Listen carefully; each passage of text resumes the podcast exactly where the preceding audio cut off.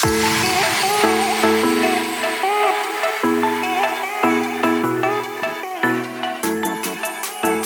back to the third season of Two Onc Docs. I am still Sam.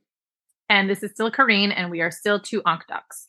We are very excited to be back in 2024 after a little break for the holidays. We hope that everyone had some time off to enjoy some holidays with friends and family. Exactly. Happy 2024, everyone. And this week's episode, we're going to be focusing on hairy cell leukemia.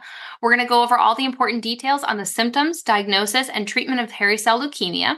This is a short topic, but it is a testable topic for boards, especially they can give you a photo of the blood smear or bone marrow biopsy to prompt you to this diagnosis before they actually ask the question. So be sure you know what those hairy cells look like. Absolutely. And so to start us off, what are some demographics for hairy cell leukemia? So, hairy cell leukemia is a rare, indolent B cell leukemia with less than 1,000 new cases diagnosed a year in the US. It encompasses about 2% of all leukemias. The median age at diagnosis is about 50, and it occurs more commonly in males. And what are some signs and symptoms of hairy cell leukemia? Some signs and symptoms we need to be aware of, like all leukemias, fever, constitutional symptoms, infections, bleeding, fatigue, organomegaly, specifically splenomegaly, and labs will either show monocytopenia or pancytopenia.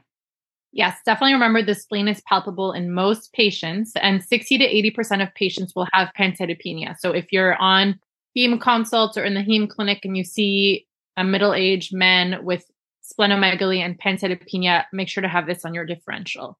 And so, how do we diagnose hairy cell leukemia? So, like you mentioned, when we're on consults, the first thing we're going to do is we're going to get that blood smear. And you can see hair like cytoplasmic projections from the leukemia cells, hence the name hairy cell leukemia. Google this before test day since they can prompt you in the vignette with a picture. Bone marrow biopsy will show fried egg appearance and can be hypercellular or if it is hypocellular with fibrosis, it is very important to rule out hypocellular MDS or aplastic anemia. Dry taps are common in hairy cell leukemia.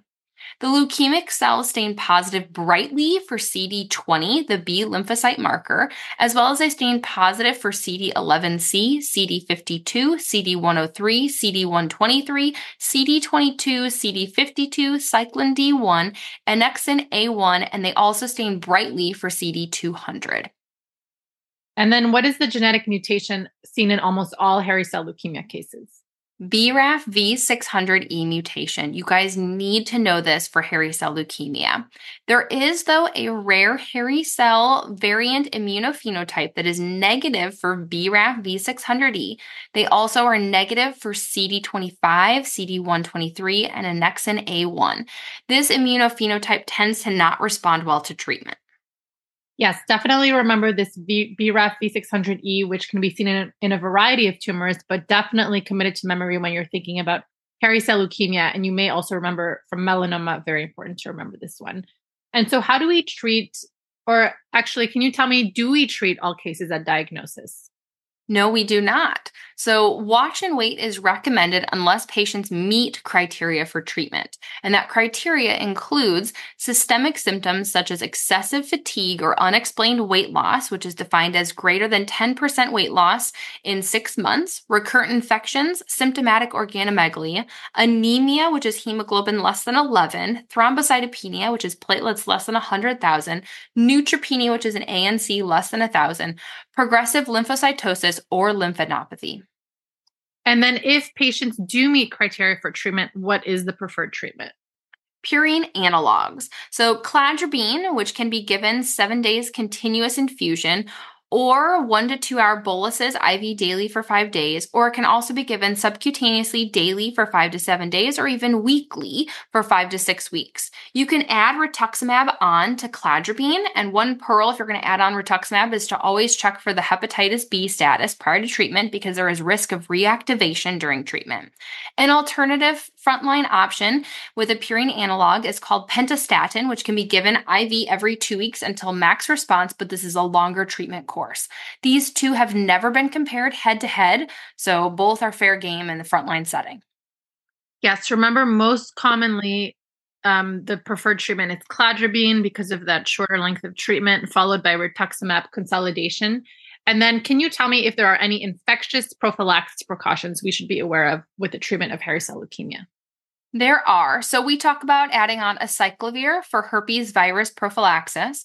We consider PJP prophylaxis with Bactrim or an equivalent antibiotic for three months and until the CD4 positive T cells is greater than 200.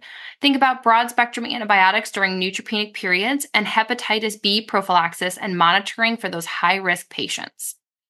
And what are the outcomes of first line treatment? They're really good. So, complete response is defined as near normalization of peripheral blood counts, so that hemoglobin greater than 11, platelets greater than 100,000, and ANC greater than 1500, when regression of organomegaly and absence of the hairy cell leukemia cells on the smear and the bone marrow. This complete response is seen in about 70 to 90% of cases with first line therapy. Relapse rates are about 30 to 40% at the one decade mark. And then, how do we treat relapse hairy cell leukemia?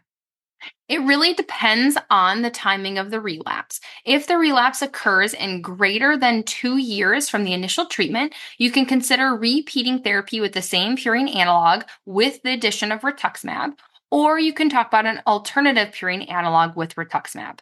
If the relapse occurs in less than two years from the initial therapy, consider a clinical trial targeting that BRAF mutation with dabrafenib plus trametinib or vemurafenib with or without rituximab.